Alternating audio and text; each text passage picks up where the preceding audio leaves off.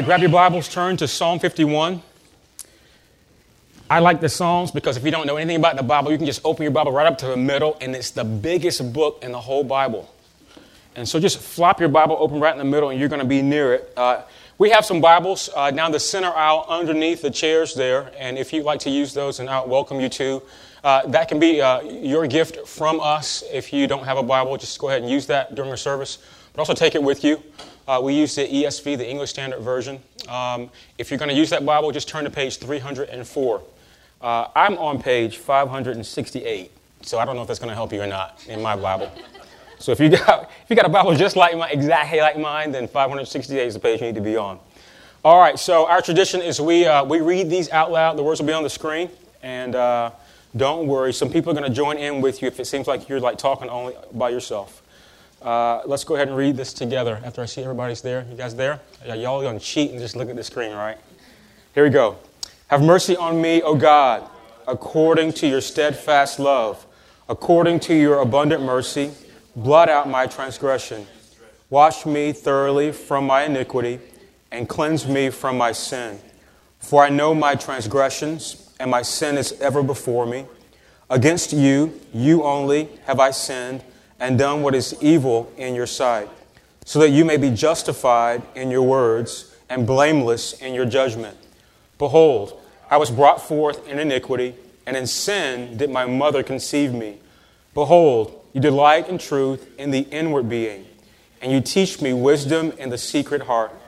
Purge me with hyssop, and I shall be clean.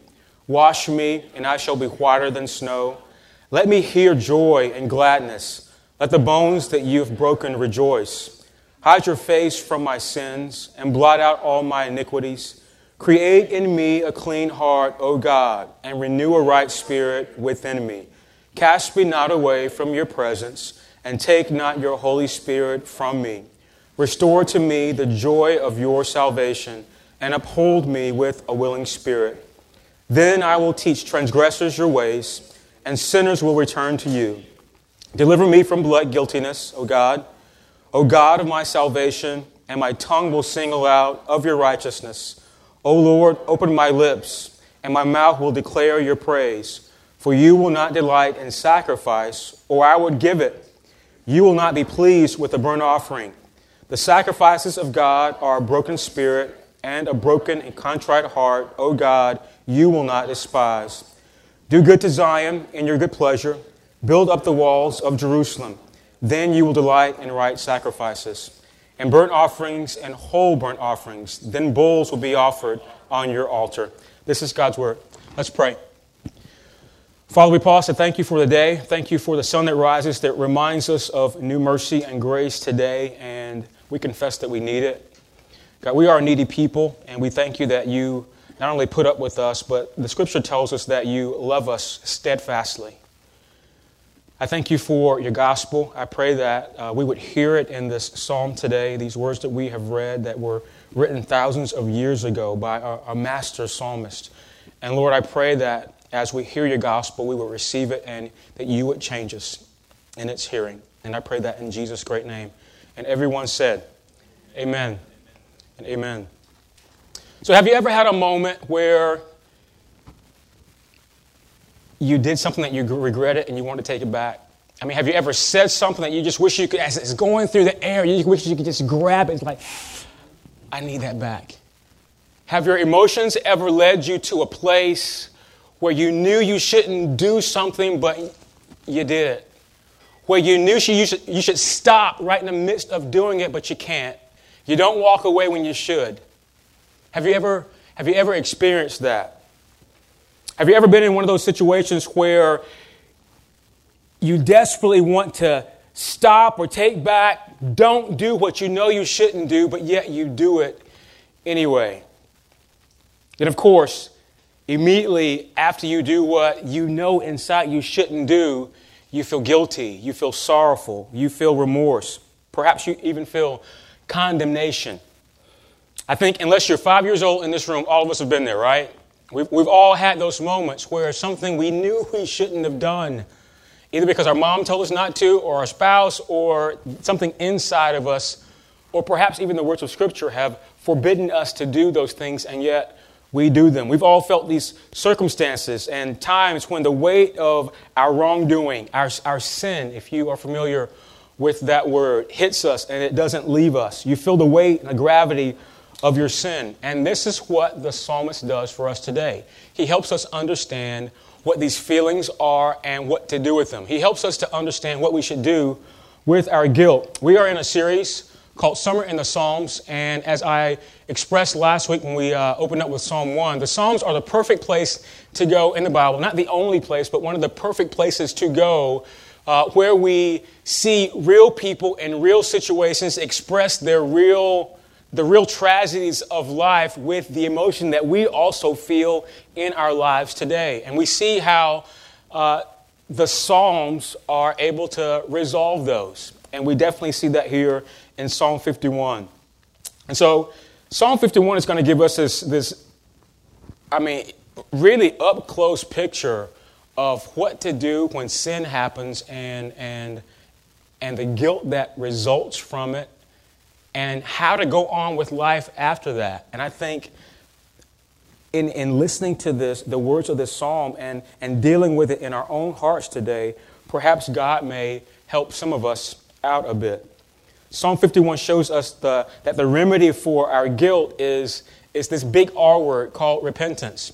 And if you're new to church or uh, I, I, don't know, maybe never opened up the Bible, that might be a new word for you. But this, this word repentance is replete in the Bible. It's, it's from cover to cover. We see from the Old Testament manuscripts all the way to the book of Revelation uh, several people that espouse that repentance is firstly the way that we come into relationship with God, but repentance is also that means by which God grows us in our faith to be closer to Him. And I think we'll see that through David's life today. I think the Bible is a testament that repentance is needed. It's essential for all of us to have a relationship with God. In the Old Testament, the, the prophets uh, echoed as they gave God's commands, His laws to the nation of Israel. Uh, do these things. If you don't do them, there's going to be repercussions. And when you do them and feel the guilt of your, of your wrongdoing, of your sin, then you're supposed to repent.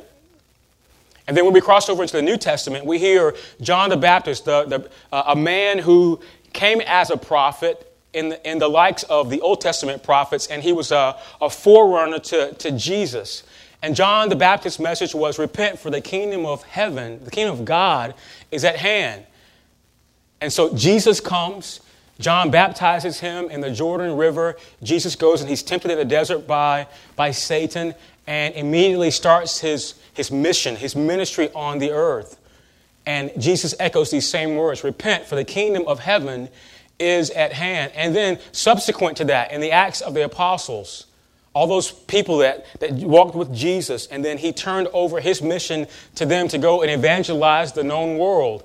Their message was that repentance not only gets you into the kingdom, gets you into relationship with God, but repentance is that thing that helps you grow in your faith. It's that thing that we need to return to over and over again as the means by which God restores us when we do what we should not do, even if you know you're not supposed to do it. Here's where this hits home, I think. Uh, you know, I, this is we're a mixed crowd, and very likely some of you are new to church. Some of, some of you have probably been in church much of your life. But there's very likely, even in a crowd of this size, some who have never repented. You don't even know what the word means. It, it doesn't make, it, it's not something that you have done before. That's not a slight against you. There are some of you who have been to church all your life, and I would tell you that you have never repented. At least not repented the way that David prescribes repenting here. And then there are likely some of you who know what, who know, know what repentance is. You, you actually know what you're supposed to do, but there's probably weeks, months, possibly even years gone by that you have not repented. And so, hear God's words today. Hear the words of Psalm 51 and see repentance as a gift. That's what God presents it as a gift, His gift of grace toward us so that we might grow in grace towards Him. Here's what's unique about Psalm 51 Uh, and I, I, like this. The subtitle gives us this I, an idea of what this psalm was about. I don't know if you ever, I don't know when you, y'all read the Psalms? Have you ever taken notice of the little bitty writing it's like in six point font? That's why I got glasses on. And uh, for example, this says to the choir master. That tells us this was, this was, I mean, why would you give words to a choir master? So they can sing them, right? So David was, was writing this. A psalm of David means he wrote it when Nathan the prophet went to him after he had gone into Bathsheba. These aren't extra words, these are actually part of the song. And all the psalms don't have these little uh, subtitles, but most of them do. And they are in the original manuscripts to let us know what the situation was, what the emotion was being felt, what the, what the, the tragedy was, what the predicament of life was when the person who authored the psalm actually, um, what, what they were going through when they wrote these words. And so these are the words of David. And David was in a mess.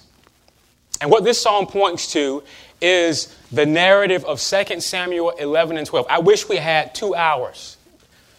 Because, I mean, this is just, it's just enlightening what David got himself into. You all have heard David's story.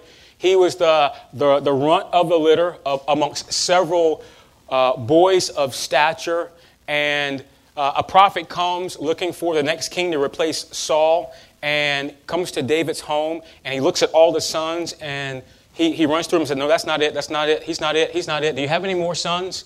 And then he's, and they bring David from the, from the fields, shepherding sheep. And David is recognized as the next king to take over the kingdom of Israel from Saul. And then he eventually uh, does take over the kingdom.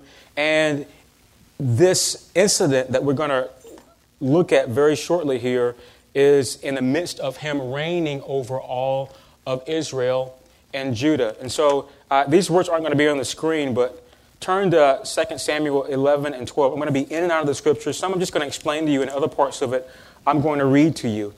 2 Samuel 11.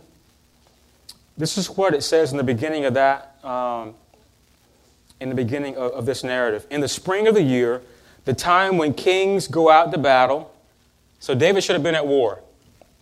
David sent Joab, that's the general of his army, and his servants with him and all Israel, and they ravaged the Ammonites and besieged Rabbah, but David remained at Jerusalem. So David was the king. The king usually went out to battle with his army, and for whatever reason, we're not told why, David decides to stay back. And what happens next is, is what got him in trouble. It happened late one afternoon when David arose from his couch and he was walking on the roof of the house of the king's house. He's, walk, he's walking on top of his own house. That he saw from the roof a woman bathing. And the woman was very beautiful. And David sent and inquired about the woman. And one said, It's not that Bathsheba, the daughter of Eliam, the wife of Uriah the Hittite. So David sent messengers and took her. He came to, uh, she came to him, and he lay with her. Now she had been purifying herself from her uncleanness. Then she returned to her house, and the woman conceived, and she sent and told David, I'm pregnant. Bathsheba was a married woman.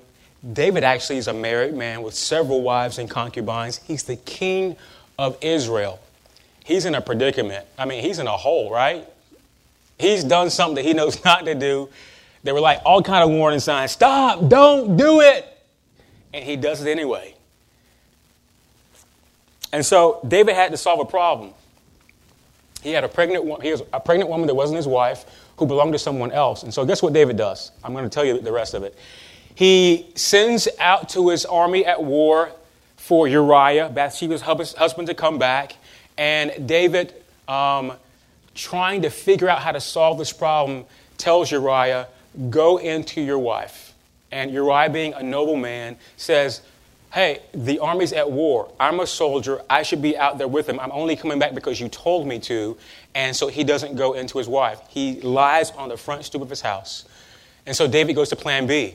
He invites Uriah in and he gets him drunk, wines and dines him, thinking that that's going to loosen him up, both his lips and his body. And he says, Go, have fun with your wife for the night.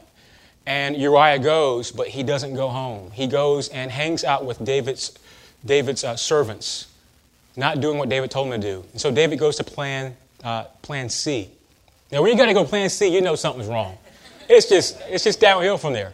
So plan C is all right. David broke out a piece of paper. He wrote a he, he wrote a manuscript. Uh, Joab, Uriah's coming back, and I'm in trouble. He didn't say this. I'm ad libbing. All right, forgive me. Send him to the front lines.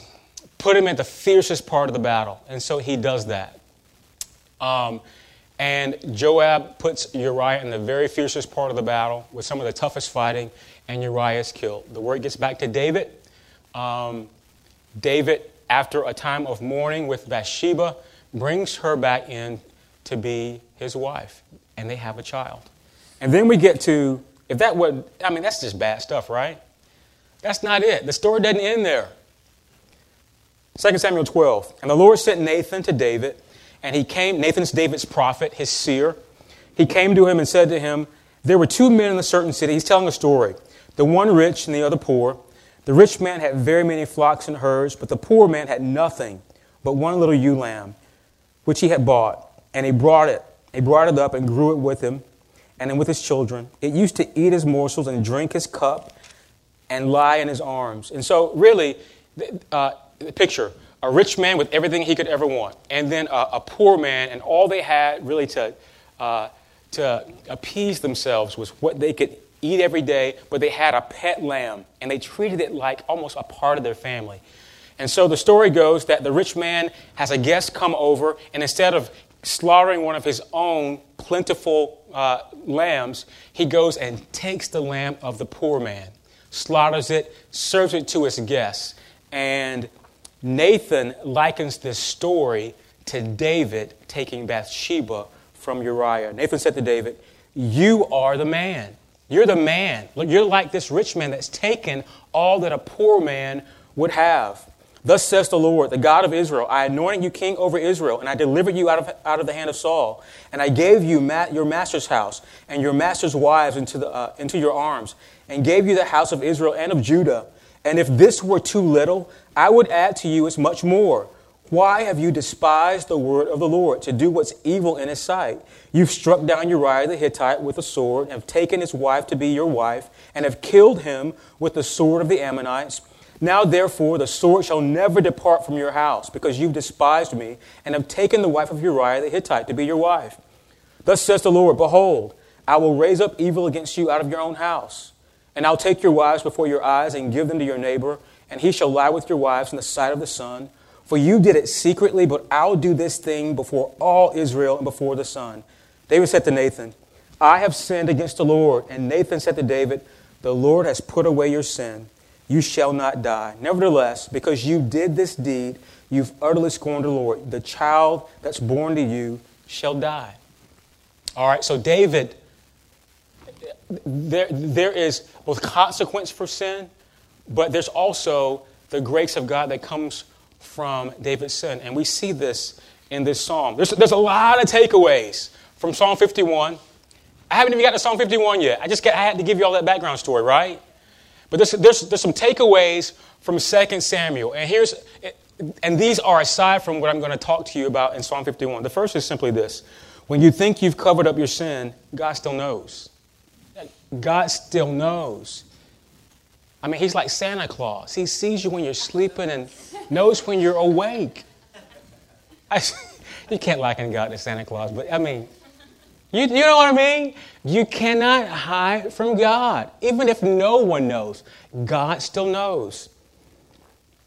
This is a crazy one here, but you know, a woman was bathing on the rooftop and she was very beautiful. So, ladies, this is a lesson learned from that. Don't do that.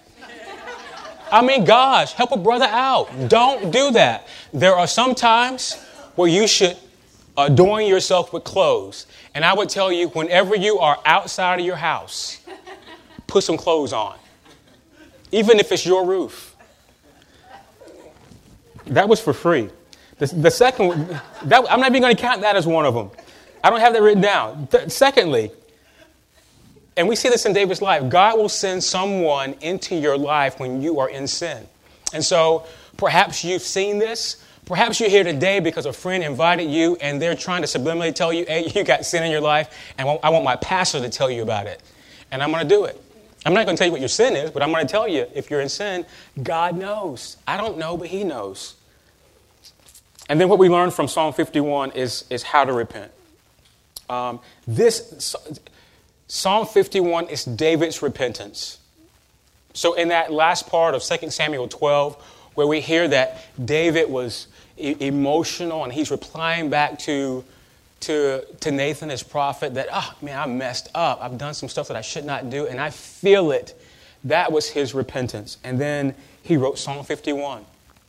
He wrote Psalm 51. And so the question we want to ask very quickly here this morning is how do we turn from sin? How do we how do we turn from doing that thing that we want to do? That you know, the, the, the warning signs are saying, stop, don't go that way.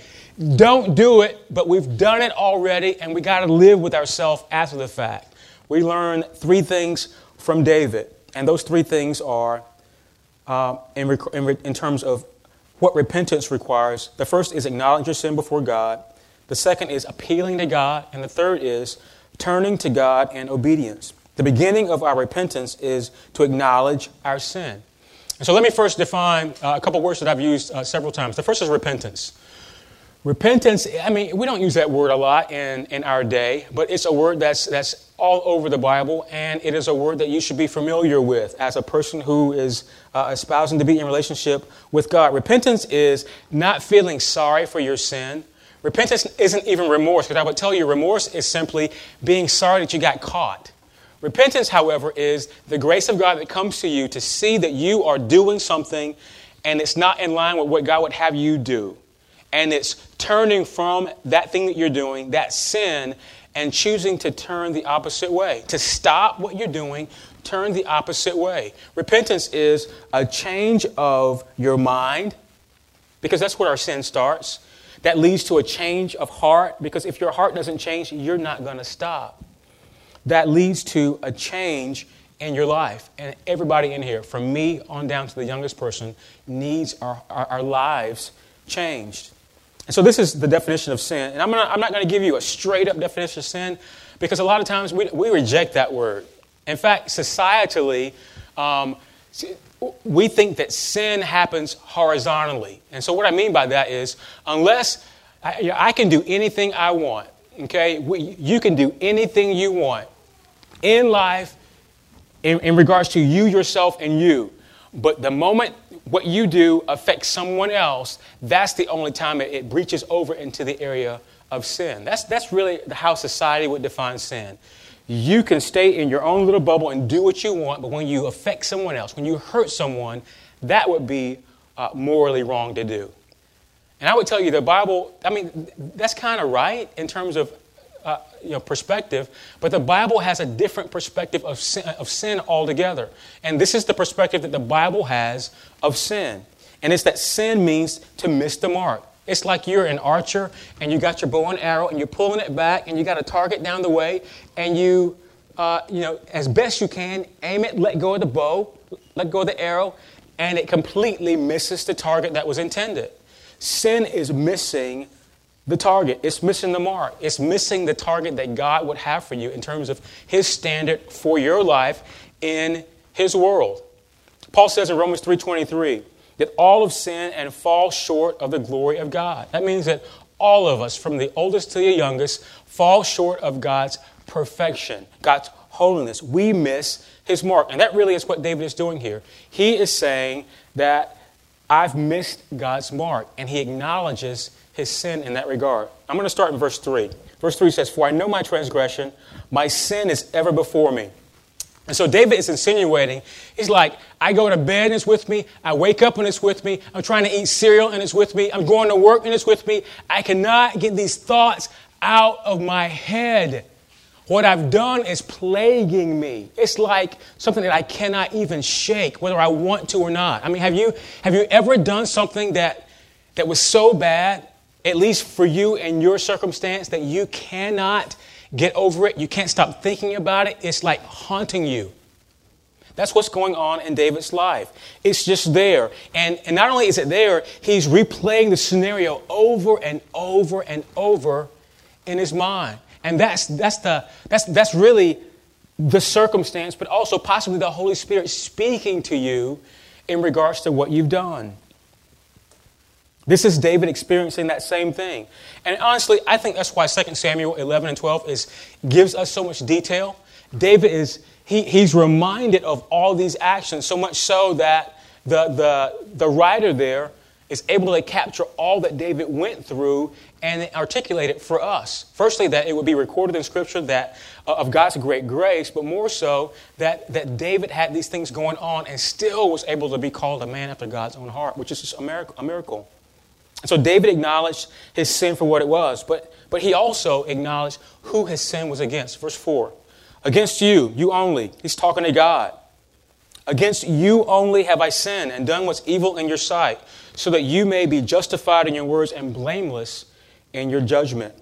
You know, our reaction to this might be a little mixed because of, I just read the story. And so, what about, what about Bathsheba? I mean, he sinned against her. What about Uriah that he had killed? I mean, David has like fresh blood on his hands. He didn't kill him outright with his own hands, but surely he's the one that sent Uriah to a, a certain death. And then David, as the leader of this great nation, sinning publicly, you, you have to know this wasn't a secret. If David had servants, everybody knew about David and Bathsheba. Likely before Uriah did. Uriah never knew about it. And so David sinned against God. And, and, because he was a leader of this great nation, he sinned against that whole nation and subjected them to the very wrath of God. And so, does, does David forget about adultery and murder in this comment that against God, you only have I sinned? I would say no. I think David is highlighting something very profound here about repentance, about our repentance when we do wrong. David didn't look at things just horizontally. It's my sin, it only affects me, and so you don't have to worry about it.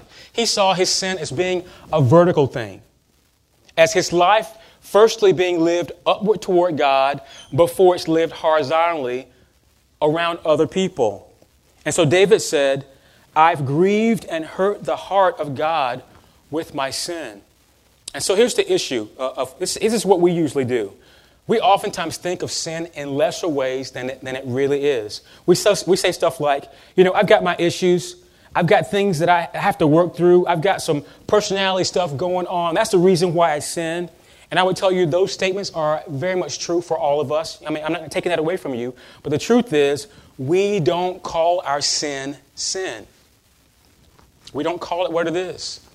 And the, the commendable thing is David calls his sin what it was. We call our sin something else. David's saying, I've missed God's standard. I'm grieved about it, that, I, that I've ultimately hurt God. Verse 5 Behold, I was brought forth in iniquity, and in sin did my mother conceive me. David is convinced that from the womb we're all, we're all sinful. And of course, there's several of you pregnant here in our church, and you're going to have, I mean, in weeks, some of you months, you're going to have these beautiful little boys and girls, and they're just going to be like nicely dressed and those sweet purrs, not purrs, what do, what do kids do? I don't even, it's let me so long. Coos. Thank you, Blake. Nice little coos, and then they'll spit up on you. You think that's cute, and then they cry and poop, and, uh, you know, all the beautiful things that babies do. This is what David's saying. That little baby, he's a sinner. He was, a, he was sinning before he came out of the womb. That's what David, that's what he's saying. And I know that's hard for us to grab hold of, but those, those are contentious words. But this is what he's saying, and the Bible backs that up. Psalm 14, 2 and 3. The Lord looks down from heaven. He's looking down on all of us, on the children of man, to see if there's any, anyone at all who understand, who seeks after God. Verse 3. They've all turned aside. Together they've become corrupt. We're bad people. There's none. Emphasize N O N E, none. None means no one. No one who does good, not even one. One of my favorite Psalms is Psalm 139, 23 and 24. David says, Search me, O God, and know my heart. Try me and know my thoughts, and see if there's any grievous way in me, and lead me in the way everlasting. This, this word grievous is the word anxious, anxiety. He's saying, All right, so Lord, look in my mind first and then look in my heart. And, you know, there's a, there's a huge distance. It's like 18 inches between all of our heads and our hearts. And you can know something, but it takes a lot, and it takes a long time for what you know to trickle down that thick head of yours and get to your heart. And he's saying, Lord, look at my head, look at my heart, and if you see some, if you see some, some anxious toil, then you got to deal with me because I don't see it and I don't know it and I need help. You know, David wasn't just general with his sin, he was very specific with it. Check out these words that he used. Verse 2, he says, Wash me thoroughly from my iniquity and cleanse me from my sin. Verse 3, For I know my transgression, my sin is ever before me. Verse 7, Purge me with hyssop, and I shall be made clean. Wash me, and I shall be whiter than snow. I mean, do you, do you hear the words he's using? I've got them highlighted on the screen. Purify, cleanse. My sin is ever before me. Verse 3 Purge me, make me clean, wash me, make me whiter than snow. This is, a, this is ancient Near Eastern time. They don't have washing machines. What's David talking about? I here's a segue. All right, so 20 years ago, I was a new lieutenant and I was in Operation Desert Storm. And I, the Army gave me, for this, this 100 hour war, they gave me two uniforms. I was there for seven months. Seven months. Y'all say seven months. I had two uniforms. And we washed them ourselves, right? So I only got to wash clothes once a week. And it was cold water from a water buffalo, a big tank with water in it those were some nasty clothes, right? So this is ancient Near Eastern people. They didn't have washing machines like y'all have now. So to get stuff clean, they had they put they ran cold water from whatever the stream nearby was, and they stomped on their clothes and they beat the dirt out. And this is what David is saying. He said, I don't have a washing machine, Lord, but I got some dirt in my body, and it's in my clothes, and it's like infiltrated my life. And I need you to wash me out. Stomp it out, beat it out, whatever you got to do. Purge it out of me. I love this word that he uses in verse 7. He says, Cleanse me with, purge me with hyssop. And you can't look at Wikipedia and figure out what hyssop is, because I don't know if, I don't even know if we have, have this plant around anymore. But hyssop is a, is a branch with a beautiful little small flower on it, and we're introduced it in the Bible in the, in the Exodus. Uh, the Israelites are about to be rescued, redeemed from slavery in Egypt, and God has brought plagues on Egypt to get Pharaoh to release them. And so God says, before he invokes this last plague of killing the firstborn son, he says, Go get a branch, a hyssop branch, dip it in the blood of a slaughtered lamb, and smear it over the door. And everybody that's behind the door of this, uh, of this hyssop blood smeared door I'm going to pass over. I'm going to, sa- I'm going to save you. I'm going to save you from the plight of my wrath. And so this is what David is likening. And this really is the gospel here in this song. David is looking back. He's looking back to the patriarchs, Abraham, Isaac, and Jacob. And he's seeing how God rescued them and saved them, how he made those who were no people into God's own people. He's looking at this this redemption wrought through the hands of Moses and of this blood speared on a door, and those behind it would be saved from, from the very wrath of God that they deserve because they're sinful people. And so David is looking back in his own life, brought from a, the lowly life of a, a little shepherd, tending sheep, hanging out with bears and lions and tigers, oh my, you know, all that stuff.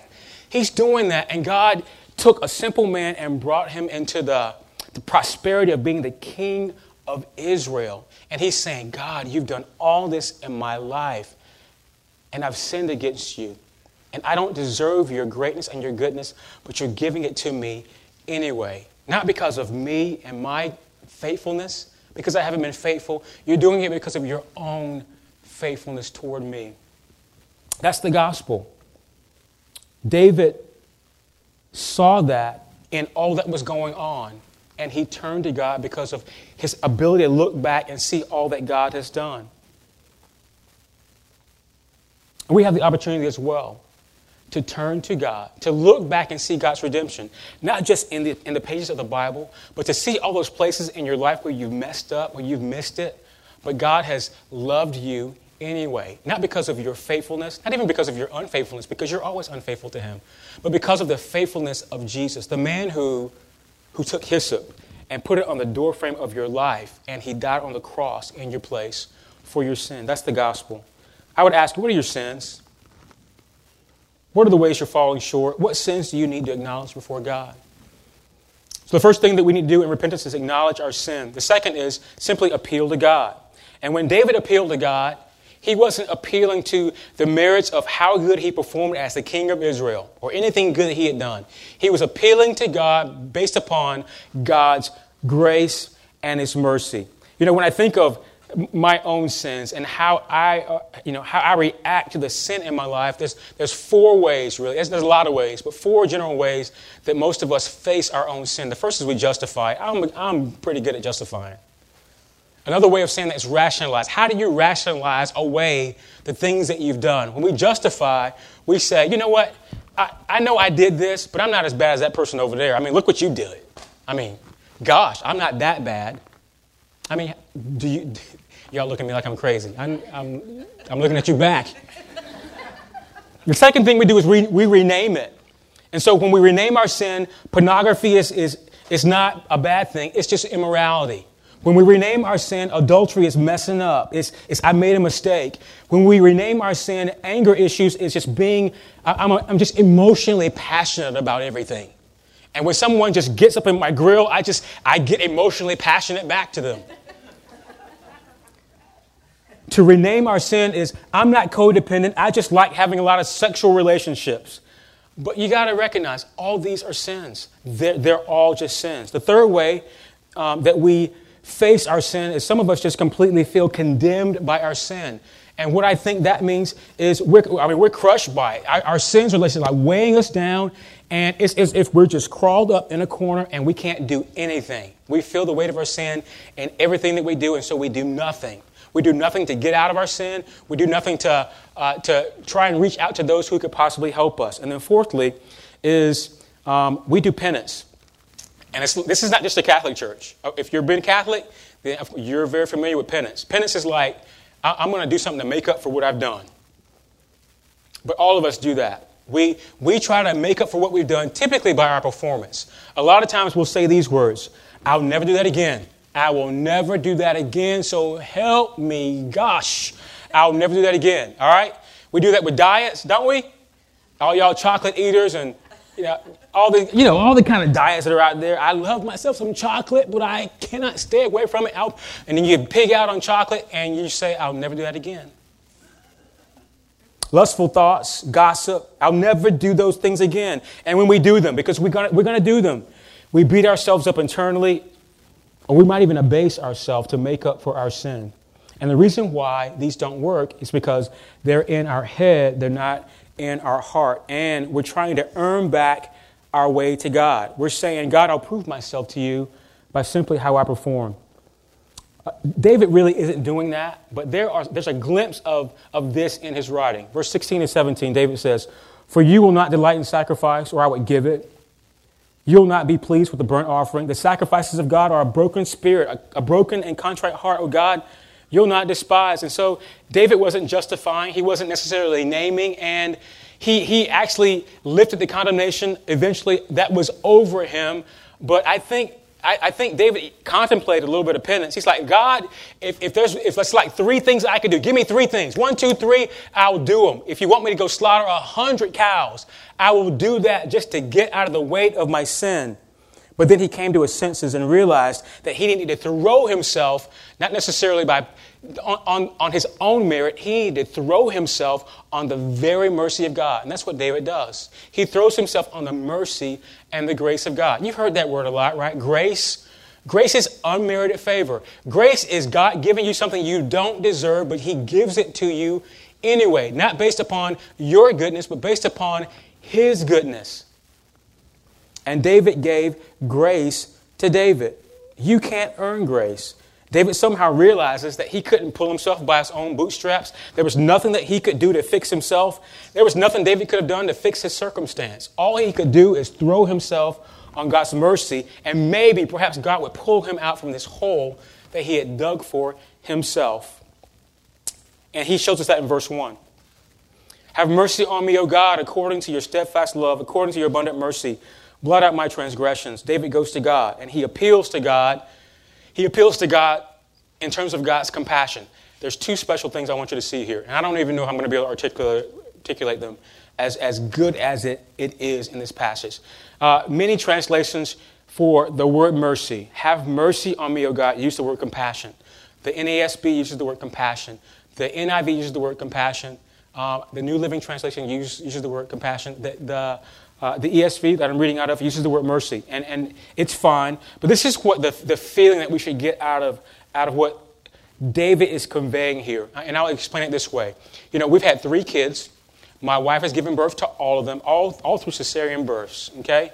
And I, we equally love our children, love them to death. I, I, would say there's no difference in quality and quantity of how much love that we have for our kids. But I think for any mother, definitely a mom that gave birth through cesarean, I mean, like cutting open and pulling that baby out, that's, gosh, I, all, right, all, right, all right, that's too much information, right? Sorry. Especially for those who are pregnant, sorry. I need to repent. I can't take those words back. They're out there. Got it? All right, so God forgive me. So, think about it. I mean, there's, a, there's this thing between, there's a connection between my wife and my kids that as a father, I love my kids, but I don't understand the connection from, from carrying those kids nine months, from birthing them, however you birth kids. Try to make up for it, try to perform. All right? There's a connection there. And so, what David is getting at is, is an aspect of mercy and compassion that's a motherly feeling. It's, David is appealing to God's special compassion with someone that he's in relationship with. And so he's saying, I know you have this special compassion for me, and, and this, is the, this is the real deal about it. It's compassion for me in the middle of all my mess. I, have messed up. I've sinned, and I cannot take it away. I can't dig myself out of the mess I'm in. And you love me anyway. You're not against me. You're for me. I don't understand it, but you are. And I would tell you, some of y'all need to hear that. Some of you all, and I don't know who you are, I don't know what your situation is, you're in some mess. And God loves you in the midst of your mess. He does. And you don't have to understand it, but just know that He does. And then he, he gives these words steadfast love. Have mercy on me, O God, according to your steadfast love. That's the Hebrew word hesed, and it's this, it conveys the feeling of God's covenant love, his covenant faithfulness towards you. When we trace the covenant, the, the, the idea of covenant through the Bible, is, it's this perspective that God is faithful to us even when we're not faithful to him. Um, you can see this in Genesis 12 and Genesis 15 when God initiated a covenant with, with Abraham, who we call the father of the faith. And so God relates to us when we don't deserve being related to Him. And that is really the gospel. This covenant is, is conveyed in Jeremiah. Jeremiah says this Jeremiah 31. For this is the covenant that I'll make with the house of Israel after those days, declares the Lord. I'll put my law within them, I'll write it on their hearts, and I'll be their God. And they shall be my people, and no longer shall each of them teach uh, his neighbor and his, each his brother, saying, Know the Lord, for they shall all know me, from the least of them to the greatest declares the Lord, for I will forgive their iniquity and I'll remember their sin no more. These are the words of the prophet to a nation that was, that was in exile. And God was foreseeing a time through the prophet Jeremiah when he would restore all that they had messed up. And, and they, had, they had sought other gods when they knew the one true God, performing miracles right before them. They had messed up and they couldn't have dug themselves out of the, the slavery that they had put themselves in because of their sin. And so these, th- these words of Jeremiah are, are God's covenant to us. And he's saying, because of God's grace, because of what Jesus does on the cross, God doesn't deal with us in accordance with our unfaithfulness because we are unfaithful to God, but accordance to Jesus' faithfulness, his obedience, his perfection, and his holiness. You know, sometimes you might think this to yourself. You know, I, I, I'm all right with God and His covenant. I really believe that. That sounds good for me. But honestly, I just can't forgive myself. I mean, I, have messed up and I just cannot get over what I've done. I, I can't forgive myself. And I would tell you, those, those words sound good. They actually make you sound spiritual, but they're unbiblical. There's nothing in the Bible that says I'm supposed to forgive myself. Because what you do when you say that is you put you elevate yourself above, above God's level. God says, He says, receive my son and I'll forgive you. He says, by the blood of Jesus and his cross, I've, I've forgiven you of your sin. I've taken your iniquity from you. I've taken it from you and put it on Jesus, called you righteous. And you're going to say, I can't forgive myself. And that's, that's just wrong thinking. And it's our sin, our self righteousness that keeps us from God. Lastly, David says we have to turn to God. We have to turn in obedience to God. So this is for all of you that feel like you have to do something. There is something to do. But it's not the, it's not the steps of follow this rule, do this next, and then here, voila, God's going to make you feel better. You're going to be happy again. Actually, the, the, the thing that you do is you have to turn back from your sin toward God. And we see this also in this psalm. Verse 6 says, Behold, you delight in truth in the inward being, and you teach me wisdom in secret heart. So David says, Put truth in me, God, on the inside. Again, there's, there's this long distance between your head and your heart. And David knew in his head that adultery and murder were wrong, but he did it anyway. And I would tell you, all of us, even the, the small sins that we perform, but sometimes those big things, things that the Bible says do, things that our parents told us not to do, things that you as a parent tell your kids not to do, we lead, we go, I mean, we head straight to it, don't we? Because sometimes the rules are in our head, but they're not in our heart. And I will tell you, there are churches all over the world, not just America, all over the world, not just Christian churches, all kind of churches, where there are rules in our head, but they haven't filtrated into our heart. And places where you have rules in your head, but that there's not the conviction in your heart, that's called legalism, right? And we don't want to be a church full of legalists. We want to have the laws of God written on our heart, that we know what to do because God's put it in us to do it. And that's what David is getting at here. I delight, Lord, in your truth, in the inward being. He says, put, put, put what's right, not just in my head, put it in my heart. That's where the secrets are kept. And I can't even, there's a lock, there's a key and a lock there, and I can't even open it up. So help me out there. Verse 10 and 12, created me a clean heart. We sang this song this morning, Keith Green song. Created me, O God, a clean heart and renew a right spirit in me. Cast not away from your presence. We should sing it all together, holding hands.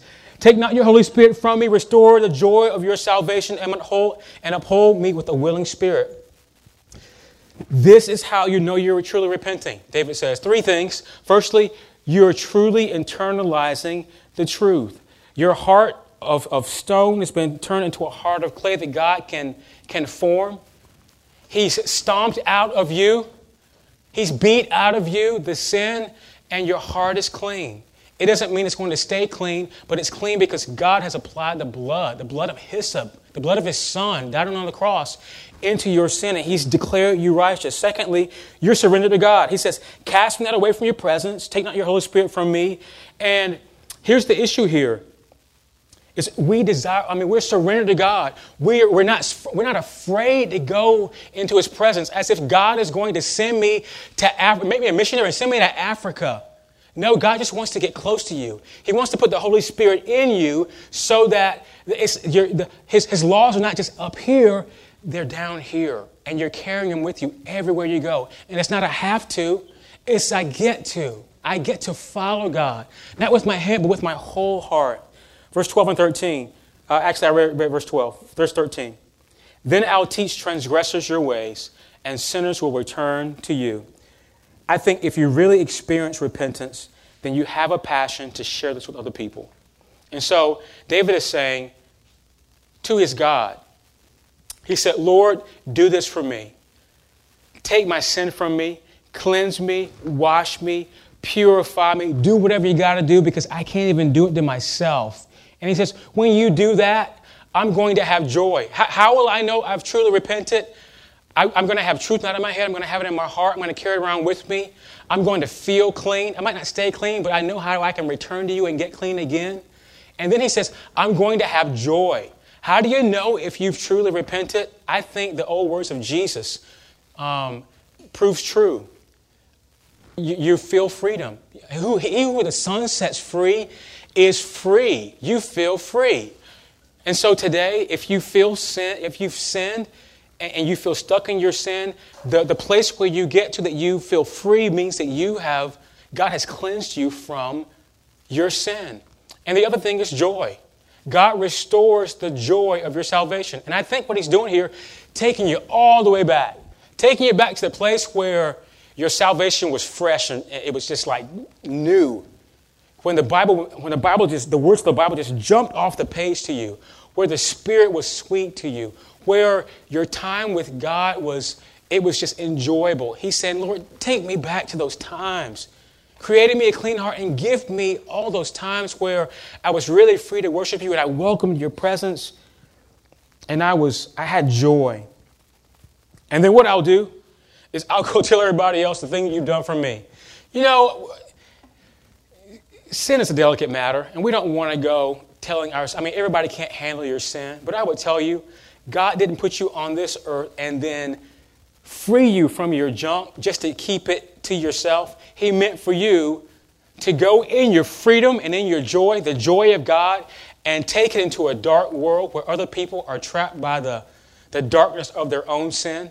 You don't have to be, you don't have to give too much information, but he, he, he wants us to use the light of the gospel in our own heart to shed the light of the gospel on other people who don't know about Jesus. And so, as I close, I would ask you I mean, what's your sin? Have you acknowledged your sin before God? And if you have, have you, I mean, if, you, if you're still feeling the weight of sin in your life, have you, have you thought about appealing to God? Of, of just falling on your face in mercy toward God and ask and just telling him, Lord, I, I can't even dig myself. I don't have a shovel that's deep enough to dig myself out.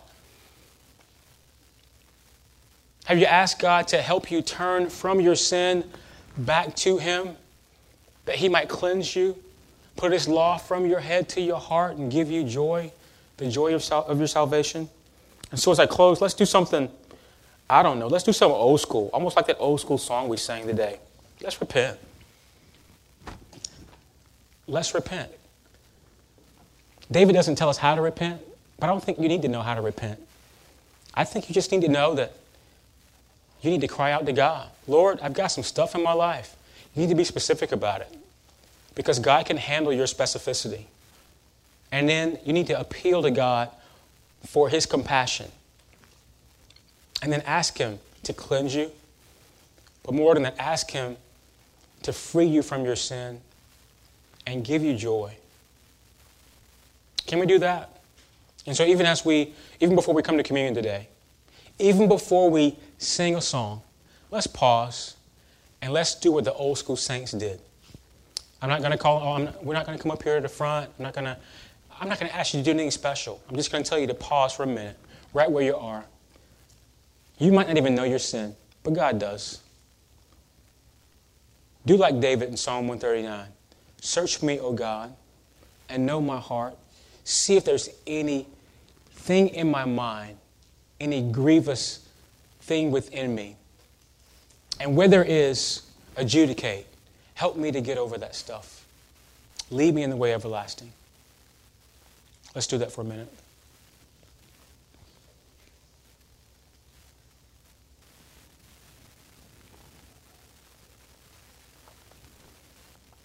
Lord, our hearts are tricky. They're deceitful above all else. We can't even discern our hearts sometimes. But it's in our heart that where our, our, our sin lies. We sin from our heart. We don't sin from our heads. And so, God, would you penetrate our hearts even today? Would you take these simple words of David? Would you take his narrative in 2 Samuel and would you make it real to us? Some of us here today um, have some serious sin in our life. We have some things in our lives that we can't shake. We've tried praying it out, we've tried talking it out. Some have possibly even sought help. And God, I pray that you would be an ever present help in all of our time of need. For those who are here today who have never repented, God, I pray that you would lead them to a, a repentance that changes their disposition in life, that it would turn them from sinner to saint, that you would bestow on them the righteousness that comes from a sinner turning to Jesus. For those here who have been walking with you for years, I pray that repentance for all of us would be fresh today. That we would acknowledge our sin and following your mercy. Pray that you cleanse us, restore to us the joy of our salvation. And as we come to your table today, Lord God, I pray that you would remind us of the gospel that Jesus bore our sin on the cross, he did it willingly. He incurred the pain that's due us because of our sin, that he died carrying our sin, and Lord God, you raised him up. Thank you, Lord. Amen.